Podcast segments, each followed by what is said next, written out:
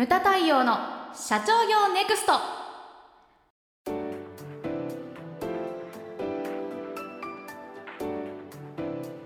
でその習慣なんですけれどもはい。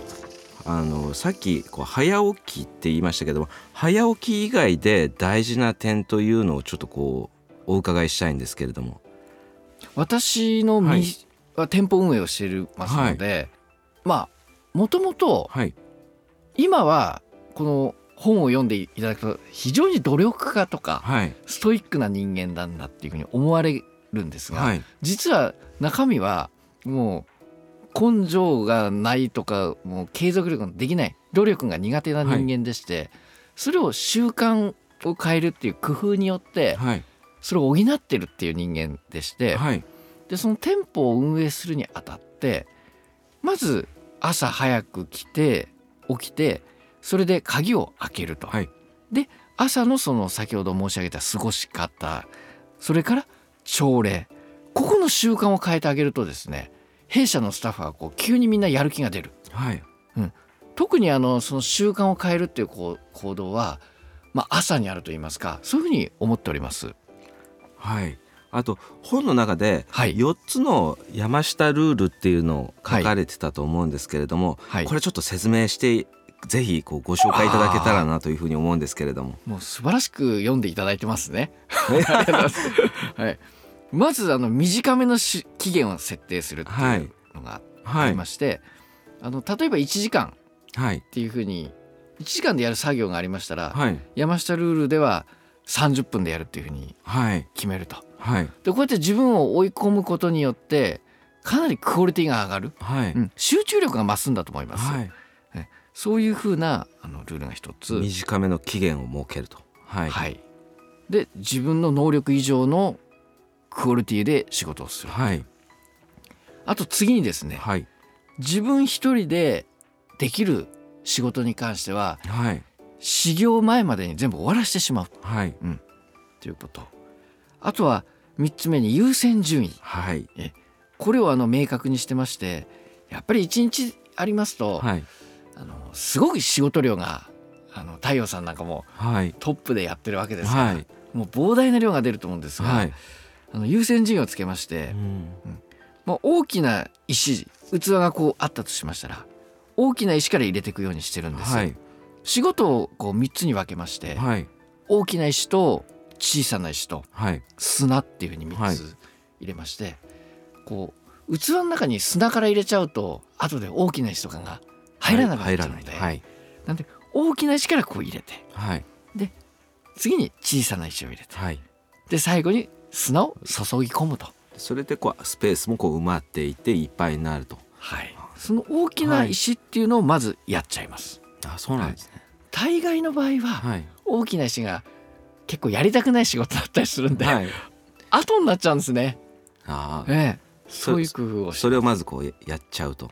はい。でも部下とか見てるとやっぱり優先順位って分かんない人いますよね。そうですね。それなんでこれ先にやらないのかなとか、はい。あと私もこううちも社長室っていうのはこうななくて私もこう社員と一緒にデスクこう並べて一緒に仕事をしてるんですけれども、でコミュニケーションできるようなレイアウトにしてましてはい「なんとか君これちょっとやって」って言って言うと「はい」って返事するけれどもはい。一向に立つ気配がないみたいな。ずーっと仕事をやってる。私がこうね経営者ってせっかちじゃないですか、はい。やってって言った時にやってくれないとこう イラッとくるんですよね、はい。ありますね。は いもうそれがこう分からないとか、はいなんかあの結構見てて優先順位って難しいですよね。そうですよね。うんええあのそういうふうに思います。まああ今三つ目おっしゃっていただきましたけどもラストはえー人に任せられることは任せる。はいはい。これ私もうん仕事が趣味と言ってるぐらいですから、はもう全部やり全部自分がやりたがるんですけれども、やっぱり任せられることは任せて、はい。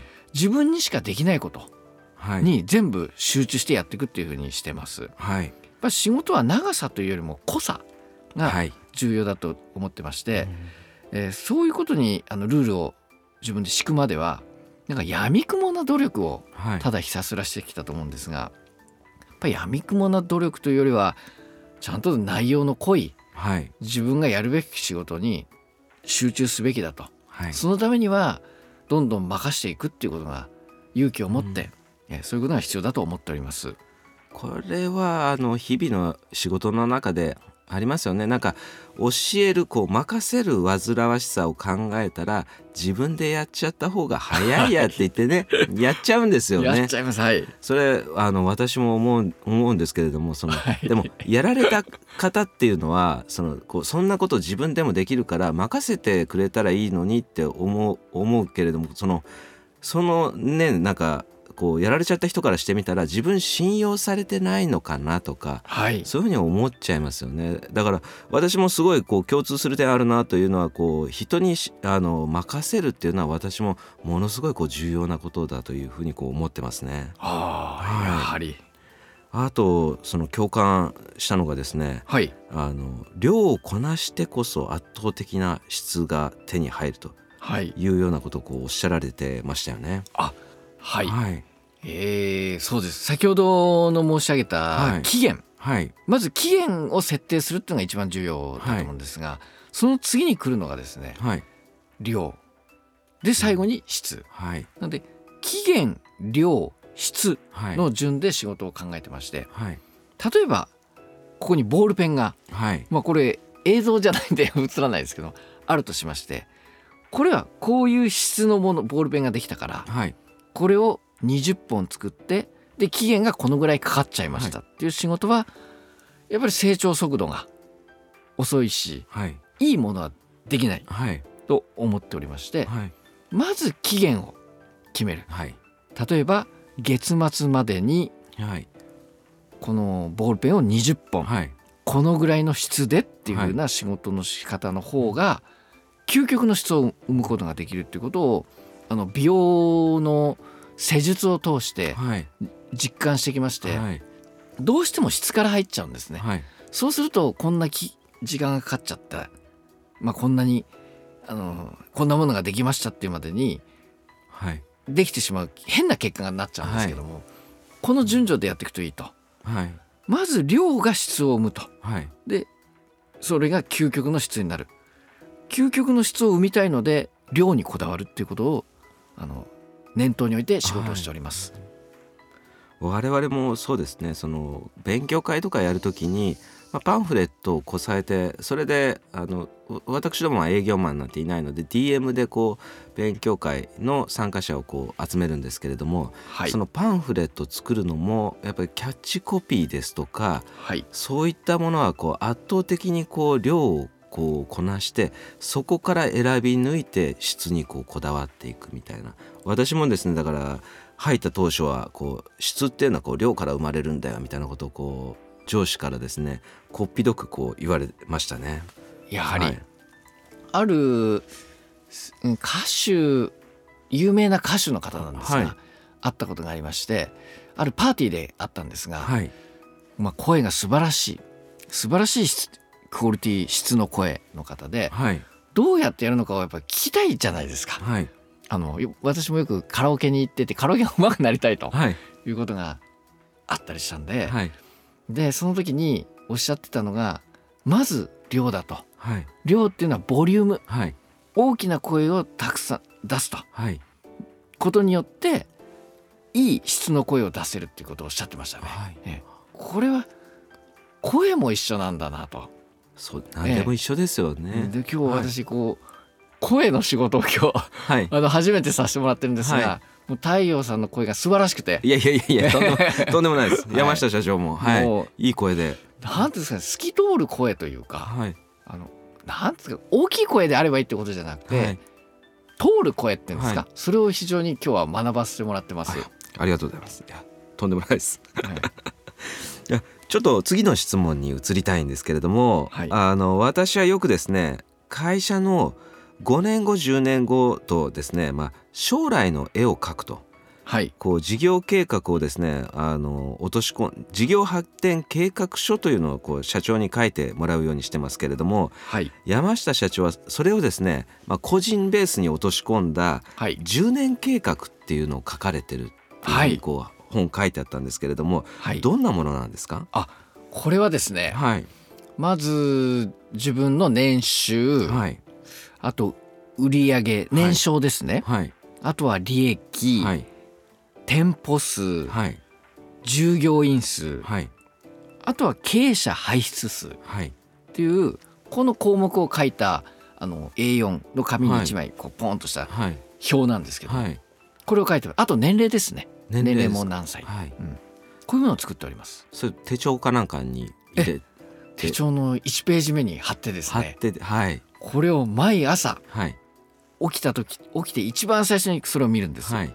で寝る直前に見る。1日2回朝晩、はい。これをずっとはい。自分の習慣としてやっております、そうなんですね。はい。これお聞きしたかったのがはい。これ逆算してこう書いていくんですか？書き方っていうか例えばはい。何歳の時にこうなってたりとかだ例えば売上ですとかはい。それから年収とか。はい。だそこに行くためにはこの年齢でこうなってなきゃいけないとか、はい。こう書き方っていうのはやっぱり逆算していくものなんですか？あはい。私の場合は逆算しました。はい。あの10年後にこうなっていたい。はい。そのためにはもう5年後にはこうだと、はい。3年後にはこうだと、はい。通過点はこうだ。で今年の1年後はこうだはい。そういう段階ではい。今最終なりたい自分をまず書きまして、はい。あと今の現状ですね、はい。スタートライン。はい。ここで挟み込んではい。あとはその10年後から逆算で書いていきました。ははい。そうするとあれですよね。こう自分でゴールを決めるわけですから、はい。それをこう元に働いていくのでこう何があってもこう自分の責任はい。みたいな感じに、まあ自分こう自分との約束であすよね。そうです。おっしゃるとり、はい結構10年後の自分の姿を決めるっていうのは勇気がいりまして、いりますよね。あのあるんです。こんなになれ自分こんな人になれんのかな、本当にはい。っていうことのこうワクワク感不安反面、はい。あともう一個あるのが、はい。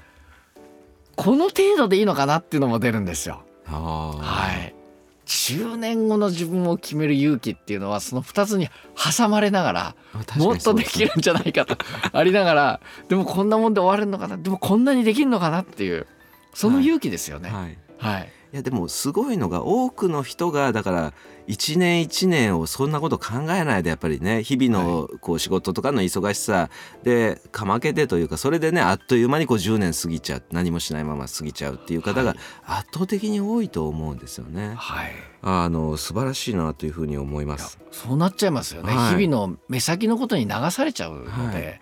私はそれを見るので自分で自分を洗脳してるんです。はい。あの勇気のない人間なんですがそれを見て毎日勇気をこう出すというかはい。自分自身をこうコントロールといいますか、はい。あの夜見るじゃないですか、はい。で眠りに落ちますよね、はい。で朝起きると脳が仕事してるんですよ。はい。そうなるためにはどうどうしたらいいかっていう、私は寝てるんですが脳が勝手に仕事をおそらくしていて、はいその証拠に朝起きると降ってくるんです。はい。その10年後こうなるためには今日これをやった方がいいよっていうのが、ブワーッとこう宇宙から降ってくるんですね。それを急いで、はい。私枕元には手帳を置いてるんですが、はい。それにバーッと書いてですね、はい。それが当たるんですよ。すごいですはい。ね。、で朝元気ない時もそれを見ると、はい。そうだ僕はこれをやるんだっていうふうに勇気をもらったり、はい。もう毎日、えーや嫌なこととかこういろいろあると思うんですが、はい。もう一切ぶれないですね、はうん、そういそういったその朝晩見るっていう習慣によってはい。もう努力とか継続力のないで精神的にも弱い、はい。僕ですらそれができるのでうん。非常にいい習慣、うん、工夫だと思っております。はい。あのまあ私がさっき言った事業発展計画書なんですけれどもはい。それをですね多くの会社が、まあ、会社としてのこの目標をはい。こう、ね、数字目標こうじゃあ今期これ売上これでいくぞって言ってズドンじゃああとよろしくみたいな会社ではい。あの感じでそれで終わりになっちゃってる会社が圧倒的に多いんですけれどもはい。例えばそれをこう、まあ、社長が作ったと。そして山下社長のようにそういった個人的なあの、ねあれあの目標にこう落とし込んでやるというと非常にですね、まあ、仕組みとしてはこう面白いなっていうふうに思ってるんですけれどもはい。山下社長のこうすごいところっていうのはこう数字はい。でこう全てこう数字でこうやっていくっていうのをこう、まあ、はい本を読んで素晴らしいなっていうふうに思ったんですけれども、はい。あのまたですねちょっと話変わるんですけれどもはい。こう毎日体重計に乗るだけで年収が上がるっていうこうお話が書いてあったんですけどはい。それどういうあれなんですか？あの先ほどのですね、はい。その数字で全部やるっていうのはい。があったんですが、これも私も美容施術を通してお客様とのカウンセリングをたくさんしてきたんですが、はこれをたくさんやってくれと。はいそのたくさんがじゃあまあ例えばリンゴだと、はい。リンゴがたくさんありますっていう時に、はい。たくさんをみ5個っていうふうに捉える人とはい。10個って捉える人が違うんですよ。違いますね。はい。はい。これで結構お客様とのコミュニケーションミスをたくさんしてきまして、はい。こう思ったんです。あの世界共通言語は数字しかないと、確かに。そうですね、間違いようがないですね。はい、はい。でその数字を作って先ほどの10年計画に落とし込みました、はい。でもう一ついいことがありましてあれを作ったことによってはい。協力者が増えたんです、はい。はい、協力者というのはあの自分の先輩といいますかそういう先輩経営者の人たち。はい。自分はこうなりたいんですっていうふうに数字で見せるのではい。アドバイスが的確なんです。あ目的地があはい北海道に行きたいのか沖縄に行きたいのか、はい。で北海道であれば北海道の札幌の札幌駅の前にある、はい。じゃあ JR タワーの最上階のラウンジのこの席に行きたいって言えばこのぐらいの所要時間がかかって、はい。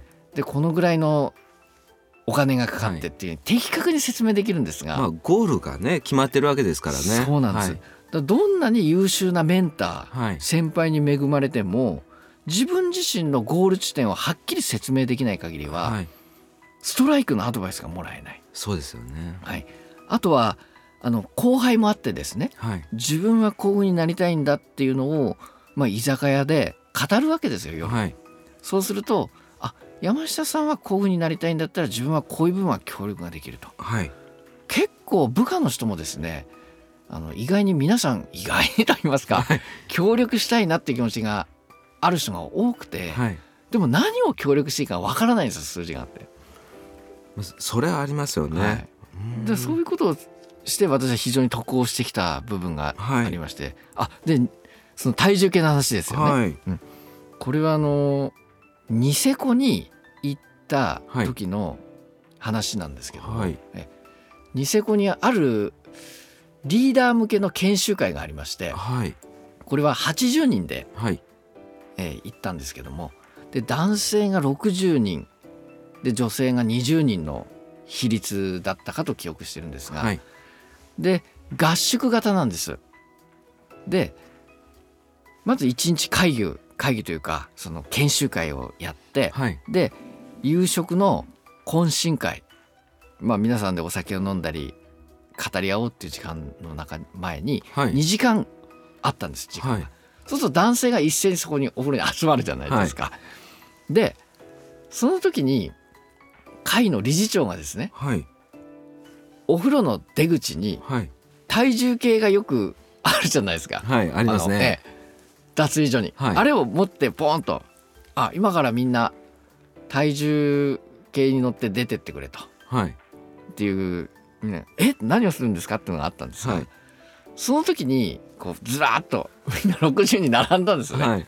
でしまいにはニセコなんで多分オーストラリアの方がはい。スノーボードとかにはい。いらしててはい。並んでたんですよ。はい。明らかに外人さんなんではい。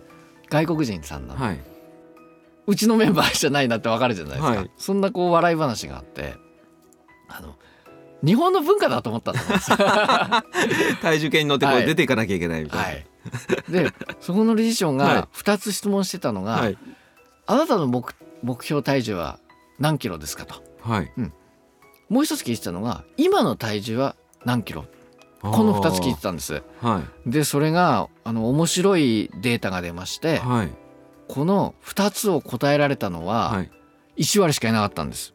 でその1割が圧倒的な結果を出してる人たちだったんです。業績のいい人たちだったんです。そんな共通点が。比例してたんです。んで60人いて12人。はい。まあ20%の人たちがはい。片方だけ答えられたんです。はい。目標体重だけ。はい。で6人。60人中6人の1割の人たちは両方答えられたんですね。はい。目標体重と今の体重。はいでこの今の体重を答えられるっていうことがなかなかみんな現実と向き合えない。はい。目標は割と言えるんですけども、はい。そういうことを発見したことがあって非常に大切だなっていうふうに改めて実験し実感したことがありました。はい。はい、あそうなんですね。やっぱりこう自分の数字をこう直視できる人っていうのはまあね会社の数字もこうね直視できるっていうふうなことをこう本の中に書かれてましたけれどもまあ数字っていうのはねあのいろんなことを表すと思うんですよね。こう自分の変化もそうですし会社の変化それから世の中の変化はいも敏感になると思うんですね。例えばあの、ね、株価ですとかはいそれから為替ですとかはいそういったものをこう掴んでくるっていうのは、まあ、あの世の中の変化にこう敏感にな人だと僕は思うんですね。はいで変化の兆しをつかむ訓練っていうのはやはりこう社長にとって重要な要素ですよね。あおっしゃる通りですね。でわうん。私どもも毎日自分の数字をはい、営業成績、はい、お客様が何人来たのかというのを取っておりまして、はい、これ毎日やればあの努力継続うーんそういった精神力はい、関係なくできちゃうんです。はい、要は今太陽さんおっしゃったようなはい、小さなうちに問題を解決できるっていうことだと思うんですね。ですよね。ねはい、例えば1ヶ月に100人のお客さんを呼びたいとはい、いうふうに私どもやるわけなんですが、はい、その際に30日しか1ヶ月なくてはい、25日ぐらいであと30人足りないわってななるわけですよ。はい、そうしたらもうお手上げなんですけども、もう毎日やってればあのじゃあ100人でしたら25日間出勤したら1日4人じゃないですか、はい、それが今日は3日しか来なかったってなったらさ3人しか来なかったと。はい、いうふうになったら次の日1日1人足せばいいだけなんで、はい、これそのぐらいならできるなってなるんですが、月末に一気にボンとなるとはい。できない、ただそれだけのことだと思うんですよね。で小さなうちにその問題を発見してはい、自分の数字を直視し直視してはい、やっちゃえば非常にこう勝ち癖がつくというか、はい。自分ってできるんだなっていうか、はい、勝った感というかうん。優越感、余裕。で数字を見るっていうのは誰もが私もそうだったんです。はい、いや怖くて嫌だなっていうなんか数字見るの嫌だなっていうだったんですが、まあ数字アレルギーってありますよね。そうだったんです、はい。あよく読んでくださってますね。すみませんいや。いやいやい ありがとうごや、ざいます、はい、いや結構多くの方がそうですよね。そうです。経営者だったらなんとなく PL とかね、はい。損益計算っていうのはこう頭の中でなんとなくこう肌感覚でわかるんですけれどもはい。例えば多くのあの社長がはい。こう貸借対照表ちょっとアレルギーがあるとか、あはい、別にあのね公認会計士が言うようなこう指標を何十種類も覚える必要はないと思うんですけども、僕はだからそういう方によく言うアドバイスをするのが自分の中で最低限3つか4つでいいから指標を持ってその数字だけを追っかけてくださいっていうふうに申し上げてるんですけれども。はあ素晴らしいですね。いえいえ。ええ。でそれがこうやっぱりそれだけ調べてるとあのちょっと狂った時にさっはい。き山下社長がおっしゃられたように、早くね対策が打てたりとか、はい。そういうことって重要ですよね。おっしゃる通りです。もう数字アレルギーで数字見たくなかったんですけども、はい数字出すじゃないですか、はい。今までは数字に追われてたんです、はい。ですが数字を目標を出したり毎日数字を確認するようになってから、はい。不思議な現象が起きましてはい。数字に追われてたのにこの数字を追うようになったんですよ。あ面白くなって楽しくなっちゃったんですよね。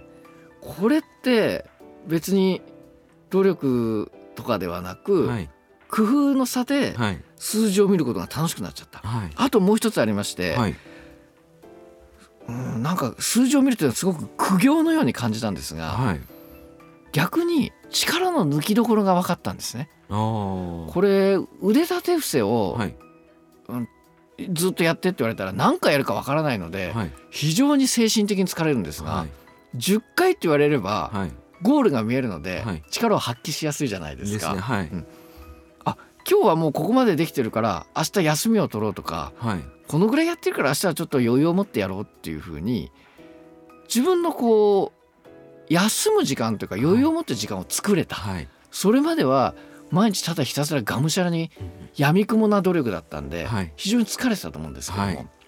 数字を見るようになってからは自分の力の抜きどころが分かってこれはやってよかったなと思っております。はい。あそれはありますよね。はい。あありがとうございます。はい。ムタ太陽の社長業ネクストは全国の中小企業の経営実務をセミナー、書籍、映像や音声教材、コンサルティングで支援する日本経営合理化協会がお送りしました今回の内容はいかがでしたでしょうか？当番組で取り上げてほしいテーマやご質問などございましたら当番組ホームページ上からお寄せください。お待ちしております。それではまた次回お会いしましょう